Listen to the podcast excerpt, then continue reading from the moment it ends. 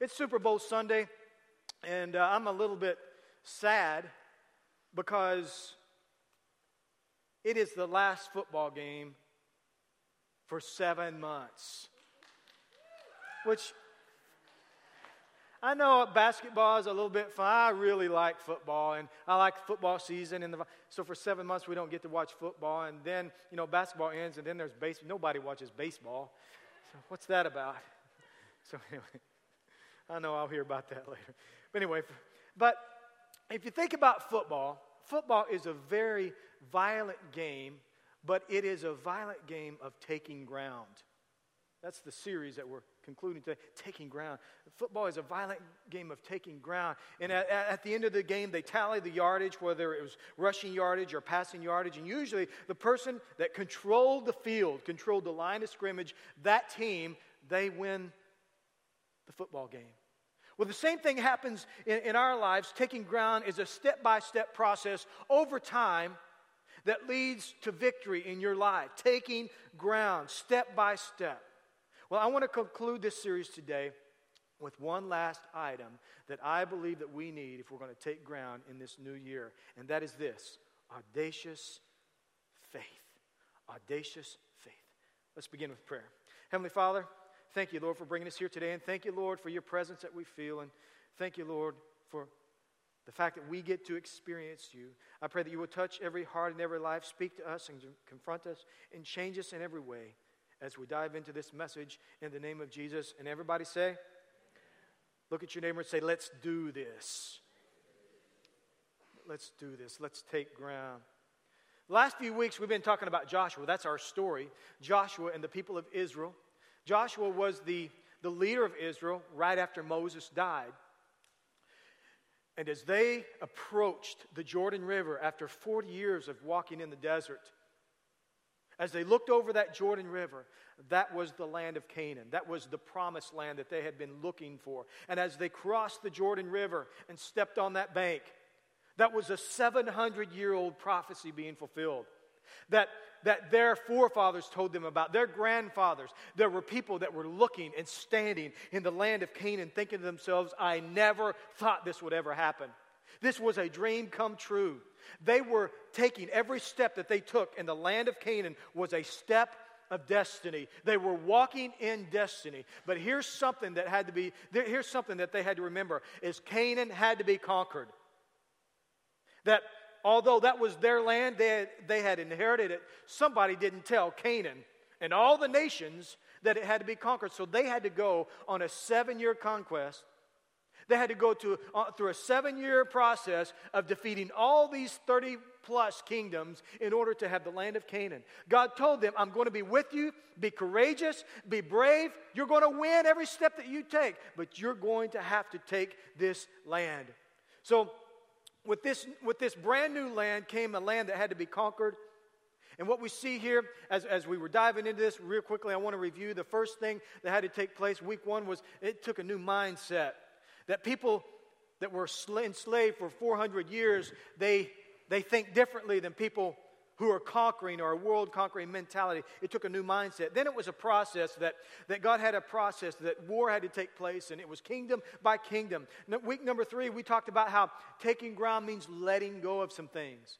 You're going to have to let go of old ways of life, that you're going to have to let go of things and baggage that you carry through life.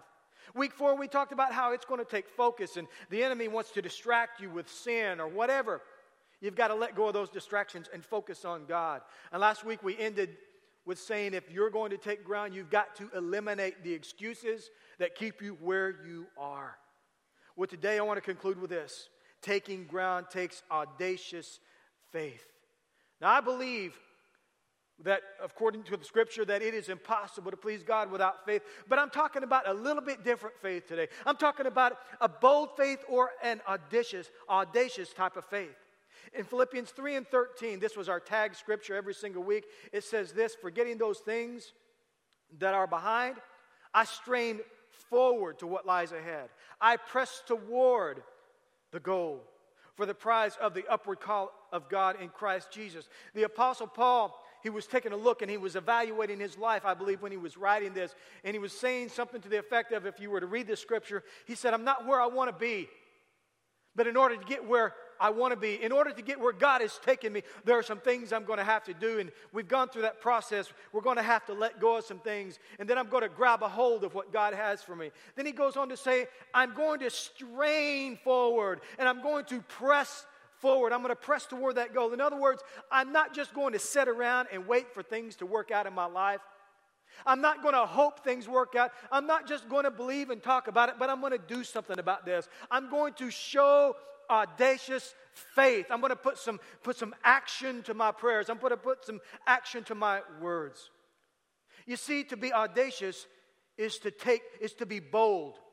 Audacious faith, it takes bold risks. Audacious faith is, is, is something that God does in your life over time. I don't believe it's just something that you wake up or you're born with. I believe that, that there is a process, that it, there's a step by step process where audacious faith is learned through a process of maybe even trials that God will allow us to go through. But I'm telling you, if you walk in the area of audacious faith, God will do some incredible things in your life. If you believe that, say amen.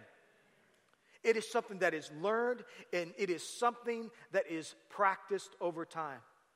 In Joshua, the 10th chapter, I'm about to read this to you. This is an incredible story. That once Israel had conquered the land of Jericho, remember Jericho, where they marched around the walls seven times, and by an act of God, the walls fell straight in, and then they conquered the land of Jericho. Well, word got out to other, some of the other armies of the land of Canaan. They were the people of the Amorites.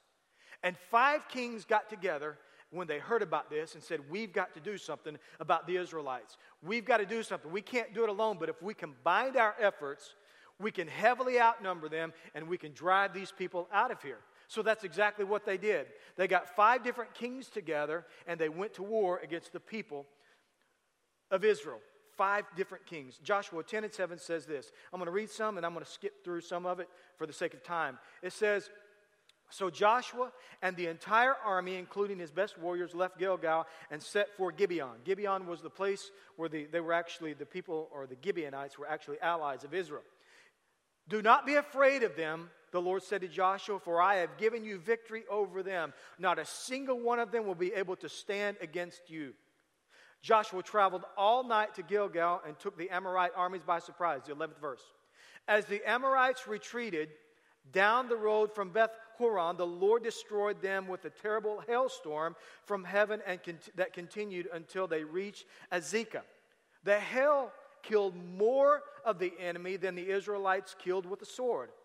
On, on, on the day the Lord gave the Israelites victory over the Amorites, Joshua prayed. I'm going to come back to these in a second. He prayed to the Lord in front of the people of Israel and said, Let the sun stand still over Gibeon and the moon over the valley of Ajalon. Ajalon. So the sun stood still, and the moon stayed in the place until the nation of Israel had defeated its enemies. Is this event not recorded in the book of Jashar? In other words, it's, this is, it's the, the scripture saying, or the writer of Joshua is saying, that this story is recorded in another book. The sun stayed in the middle of the sky, and it did not set as on a normal day. There has never been a day, look at this, there has never been a day like this one before or since when the Lord answered such a prayer. If I can put a word in there, I would say, when the Lord answered such an audacious prayer. Sure, the Lord fought for Israel that day. The 22nd verse says this Then Joshua said, Remove the rocks covering the opening of the cave. Now, God did this incredible thing. Understand that that Israel was heavily outnumbered. However, God stepped in and killed a lot of the enemy with a hailstorm. That's how God moved on this day. And then also the sun stood still. I'm going to come back to here in just a second. But while Joshua and all of his commanders were fighting this one war, what happened was these kings had retreated, or when they were fighting on one side of this battle, the kings and the army retreated. As they retreated, the hailstorm comes down, and these five kings, they hide out in this cave. Word gets back to Joshua, and Joshua says, Look, I don't have time right now. I'm going to deal with that here in just a second. What I want you to do right now is I want you to throw a lot of big stones over the mouth of that cave. I'll be down there to deal with that shortly. So Joshua arrives and he tells them to remove all the rocks from the cave and bring the five kings to me. So they brought the five kings out of the cave, and the kings of Jerusalem, it tells where they're from. And it says, When they brought them out, Joshua told the commanders of the army, Come and put your feet on the king's neck. He laid them all out. Put your, put your feet on the king's neck, and they did as they were told. Don't ever be afraid or discouraged, Joshua told them. Be strong and courageous, for the Lord is going to do this to all of your enemies. And then Joshua killed these five kings. So, what I want to do is I want to talk to you quickly about three things. Three things. What audacious faith looks like. Number one, are you ready? Look at your neighbor and say, Are you ready? Okay, here we go. You ready? Audacious faith. Number one is remembering what God has done. Remembering what God has done in the past. You see, Joshua was big on reminding the Israelites. And I think that this is why this was a different generation. This was not the same generation of Israelites who walked in the wilderness for 40 years. So you see, 40 years prior to this, as the land of Israel and as the leaders of Israel and all the armies of Israel were, they had approached the land of Canaan, they decided that they would not go to war. And because of that, they walked around in a wilderness for 40 years until that generation passed away. And now this was a brand new generation. I believe one of the things was was Joshua was big on reminding the people of just how great God was. When they passed or when they crossed the Jordan River, the Bible says that the Jordan River it ceased to flow and it dried up just like the land or just like the, the Red Sea, like God did in the life of Moses. So they walked across on dry land. They get to the other side. But as they're going across, Joshua speaks to the, le- the, the, the, tribe leaders and he says, Everybody grab the biggest stone that you can get. So the 12 tribes, or the leaders of the 12 tribes, they, they, these great big stones, they pile them up on the other side of the Jordan River in this great big heap.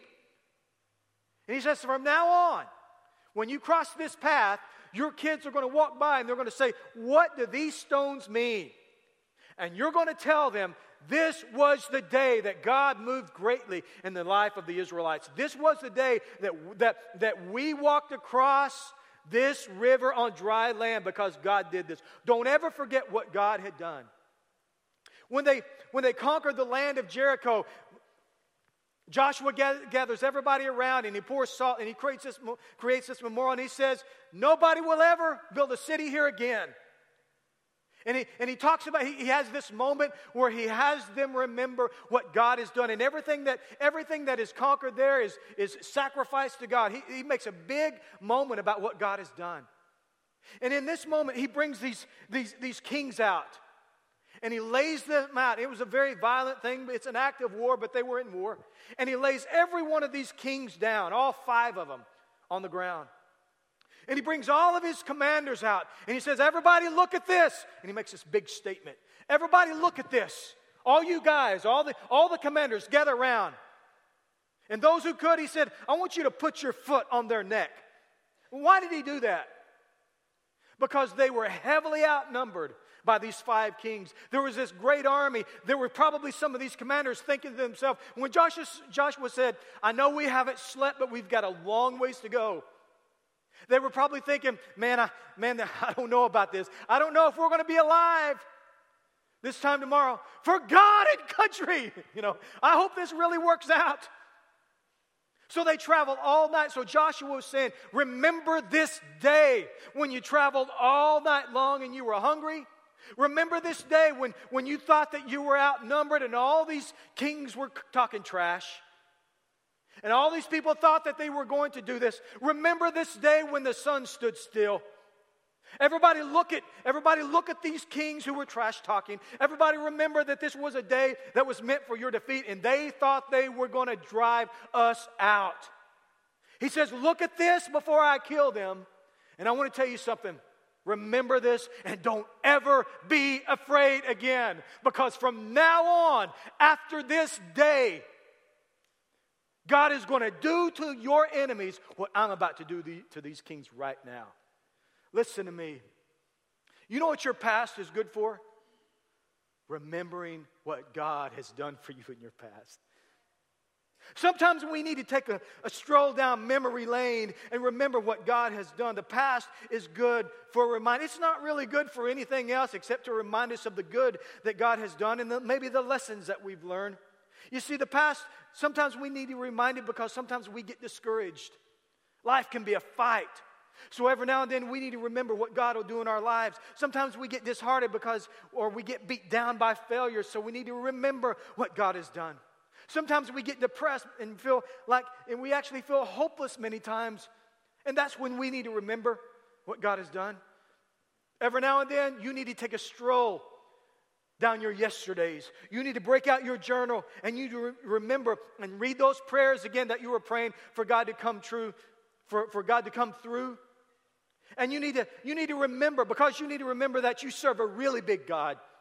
That you serve a God that is greater than any circumstance that he is greater than anything that you can come against that he will actually he will actually show up and he will change every situation he doesn't just change a few things but he'll change everything in every situation and he'll come through in ways that you can't even begin to imagine remember i believe that every now and then we need to remember just how big our god is amen he not only, uh, he not only is with you, but he goes before you and he'll drive out your enemies like he did the Israelites.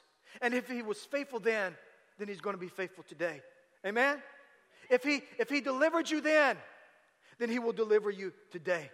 If he was with you then, then he will be with you today. You don't ever have to be afraid. You don't have to be afraid of the enemy. You don't have to be afraid of, of the bad news that you might hear. You never have to be afraid because God has done it before and he will do it again. If you believe that, say amen. Audacious faith. First of all, it's remembering what God has done. Number two, it's believing what God has said. You know, there are a lot of voices that we hear all around us, and we have to make up our minds what we're going to listen to. When Joshua was riding towards that war, with all of his men were hungry, probably hungry and tired, riding all night. Then they have to go to war the next day. God speaks to Joshua when he says, Tell your men this, do not be afraid of them, for I have given them I have given you victory over them. Not a single one of those guys is going to be able to stand up to you. God told Joshua these words. He needed to hear them, but he also needed to believe them.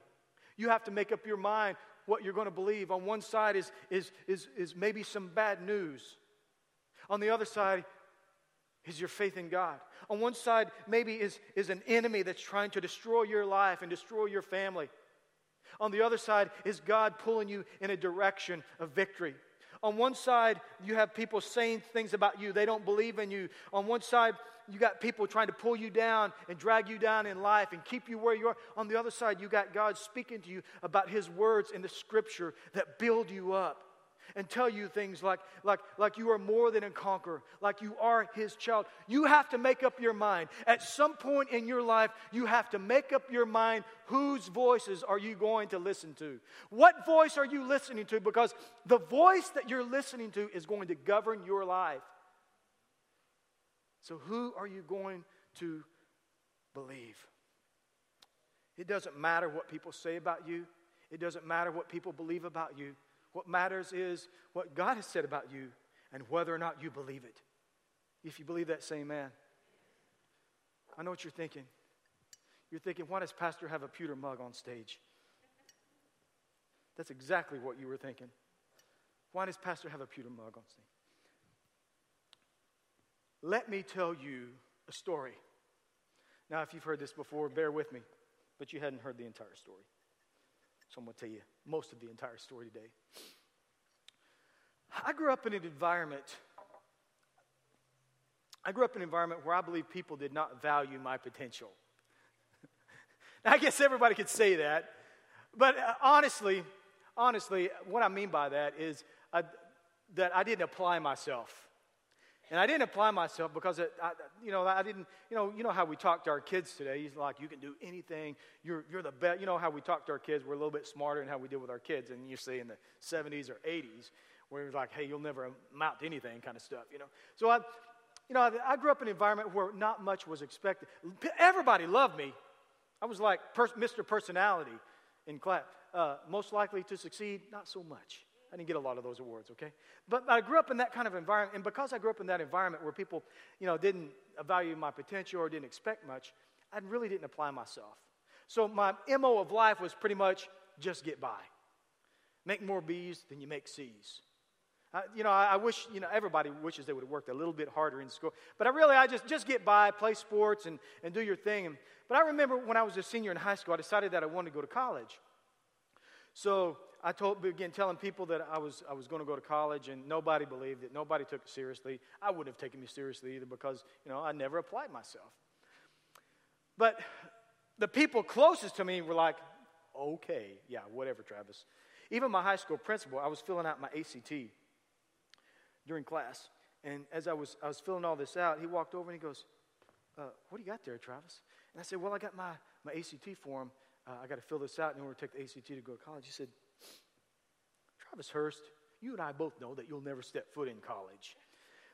And I, you know, I didn't argue with him because that was pretty much my MO. I, I mean, it's, uh, you know, for, for me, I was the first one in my family to go to college, and it was, I just decided one day that I was going to do it. So, you know, I, I, I take the ACT test, and I, I kid you not, I made the absolute lowest score that you could make to still get into, like, you know, junior college. The absolute lowest. And, you know, you know for everybody, there'd be, oh my gosh, we got to take that again. I was like, yes! Yes, I made it. You know what I'm saying? Because I never really, you know, I never really expected to do well. Just get by and get in there. That was kind of the thing.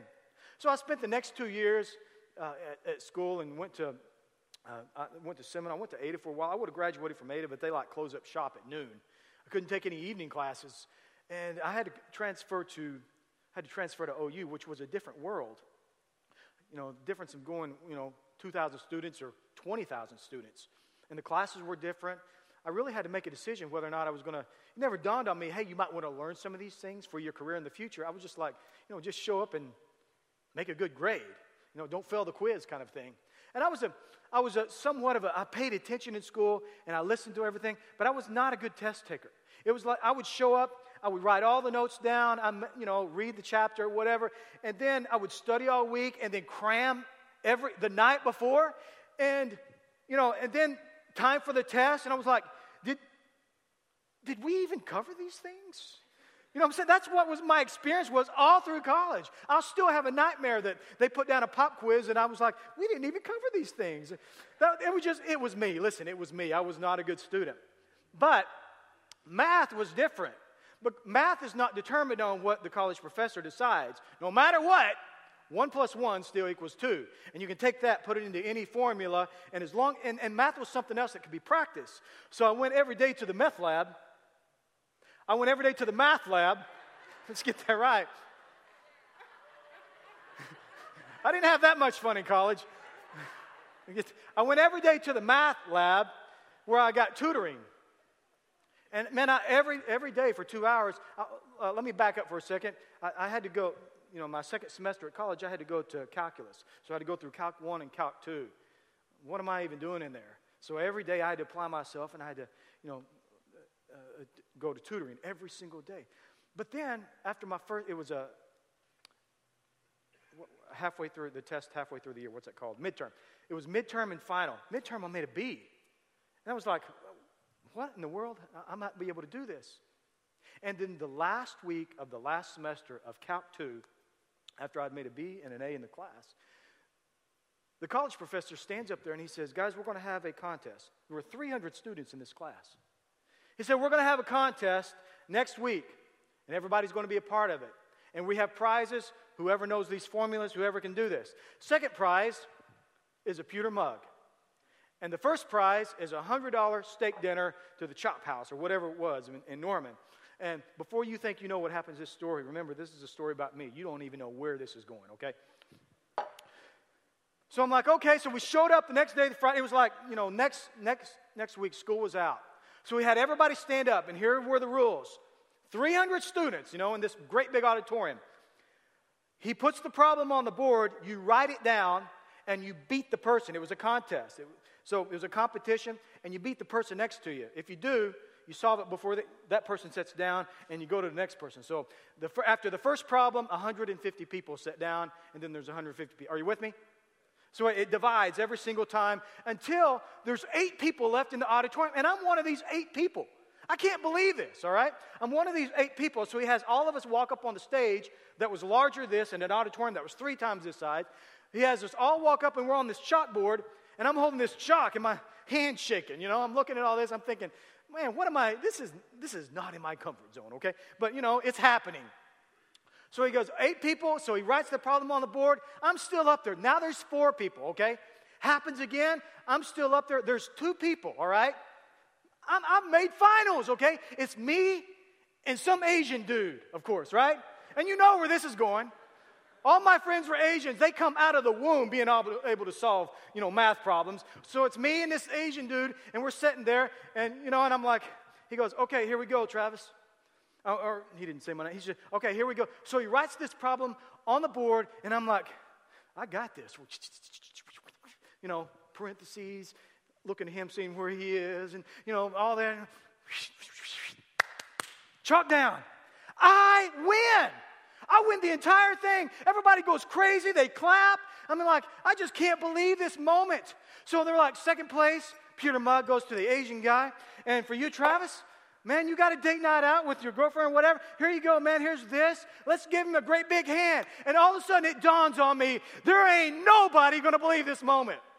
Nobody's to believe this, and I got a steak dinner. And I look over at that guy and I say, Hey, man, I trade you this steak dinner for that old pewter mug. And he goes, Okay. So we swap, and I'm like, I got this trophy that sits on my desk, that sits in my conference table right now. If you go, you go down there tomorrow, it sits right there, and it's, it's my trophy of, of this one day, that, that one time in my life. And then when somebody says, Where did you get that pewter mug? I say, Let me tell you a story. Here's the point it doesn't matter how you were raised, it doesn't matter who believes in you. It doesn't matter what people say about you. It doesn't matter whose opinion or what opinion. Let me tell you something when it comes to people's opinion. Other people's opinion plus 10 bucks, you know what that's worth? About 10 bucks. That's what it's worth. Maybe 8 bucks because you have to listen to it. You know what I'm saying? It's not worth anything. The only thing that matters is what your God says about you. He says you are fearfully and wonderfully made, that He loves you with an everlasting love.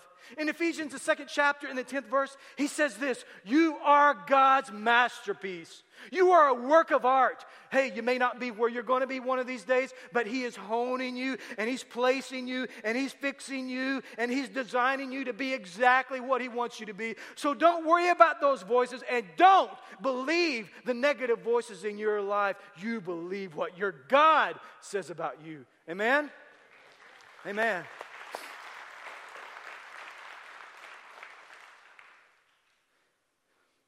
So, audacious faith, it's first, it's all about remembering what God has done, believing what God said, and lastly, it's about acting on God's word. Acting. At some point, you got to act on God's word. Jesus says, All things are possible to those who believe. If you really believe and you really act on it, anything is possible.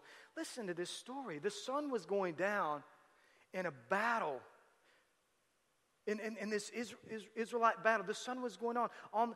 On the day the Lord gave the Israelites victory over the Amorites, Joshua prayed to the Lord in, in front of all the people for the sun to stand still. What was happening was this was a very critical battle. These five kings and these kingdoms, all this, this needed to be finished. So, at, at, at, this desperate moment in the battle where it needed to be finished, with everybody standing around, I mean, it was so important that they wrote it down in this book, and they wrote, somebody was like, write this down. We never seen anything like it. The Bible said that Joshua looked up at the sky and said, Sun, stand still. Moon, stay where you are. We're going to stay, we're going to keep it right here for a while until this takes place. Who has the audacity to say something like that? Let me tell you something. A very desperate person and a person with audacious faith. Can you imagine God being up in heaven when, and, and, and Joshua saying that and then looking at each other and saying, What did he just say? Did he just did he just say for the planets to stand still? That is some really, really big faith. Hey guys, let's do something about that. I want to tell you something. Let me ask you something. What areas in your life do you need to speak to those areas and say something really that, that requires audacious faith? Sun stand still. Where do you need to say that into your life? Marriage be healed. Say something that say something that it's going to take an act of God in order for that to happen. I want to tell you something, and this message is for somebody for, that, that's here today that you need to speak something like that in your life. Sun, stand still. Moon, stay where you are. Because when you get radical and you get bold about it, that's when God begins to move. If you believe that, say amen. I'm going to close with this.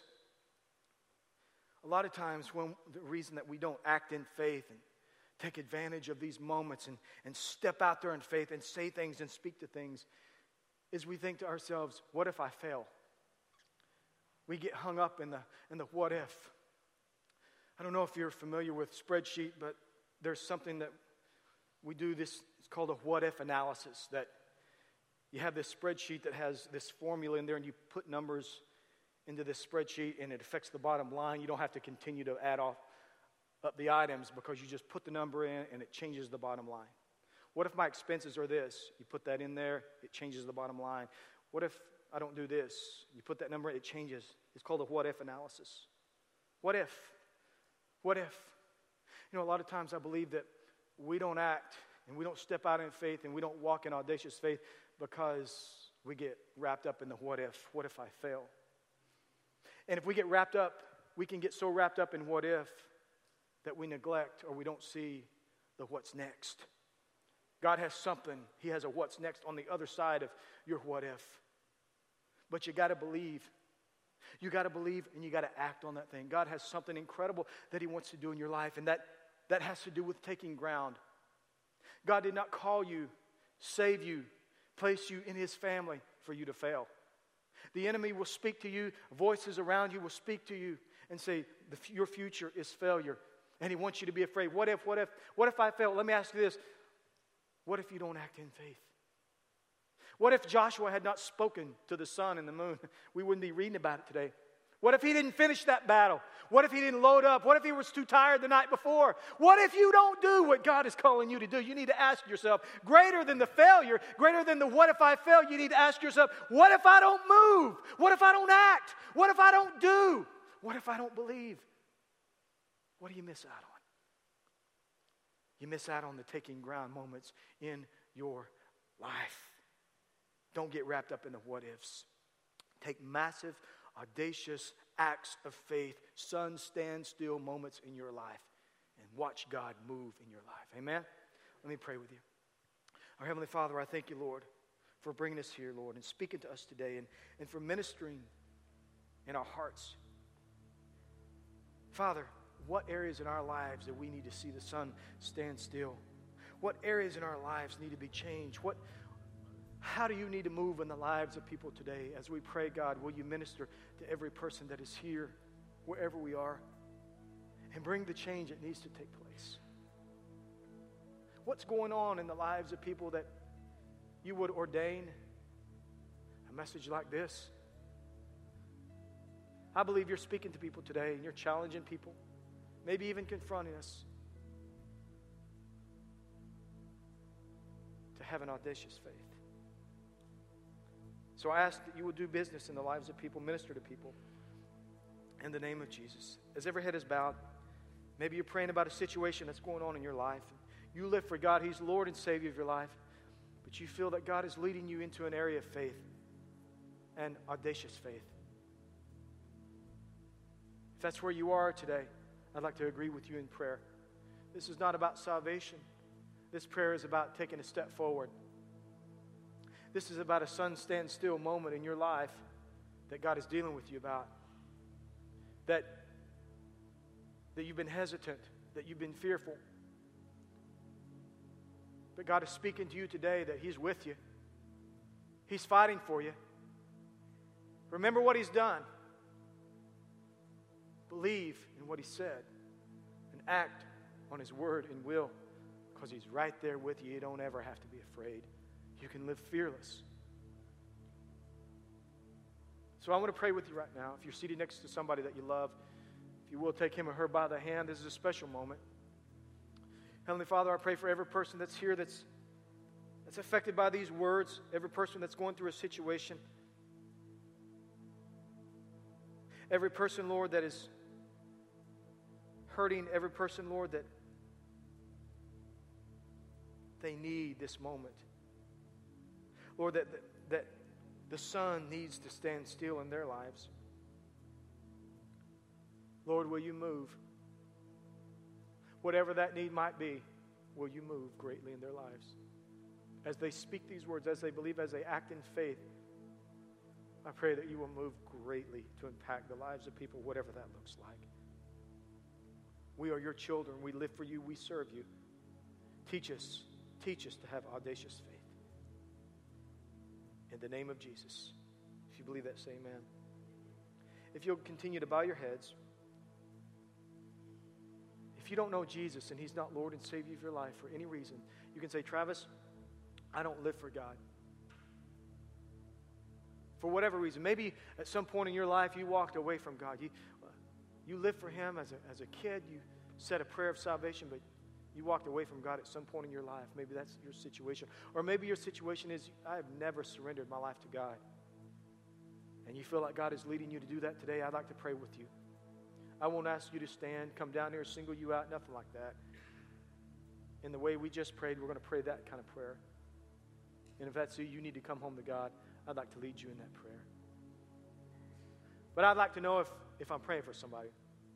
So between you, me, and God, if you can say, Travis, if you'll pray that prayer, I'm going to pray it with you right now because I want to make things right with God.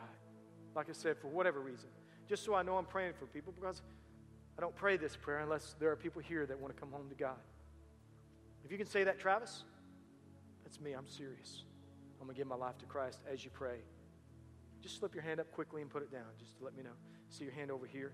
See your hand in the back in the middle. Anybody else? Anybody else? I don't, I don't want to miss anybody. Just I see your hand right there. You put it down.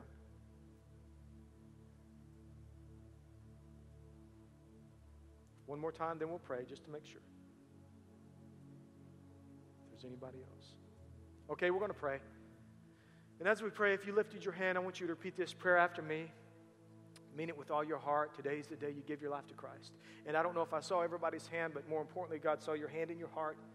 And even if you didn't raise your hand, and God is leading you to give your life to Him, go ahead and say this prayer. That's what matters more than anything, is that you say these words. We're all going to pray together. Everybody pray out loud with me. Just repeat after me. Dear Heavenly Father, as I'm before you today, I give you my life. Jesus, I ask you to be Lord and Savior of my life. I ask you to forgive me for all of my sins. Make me your child.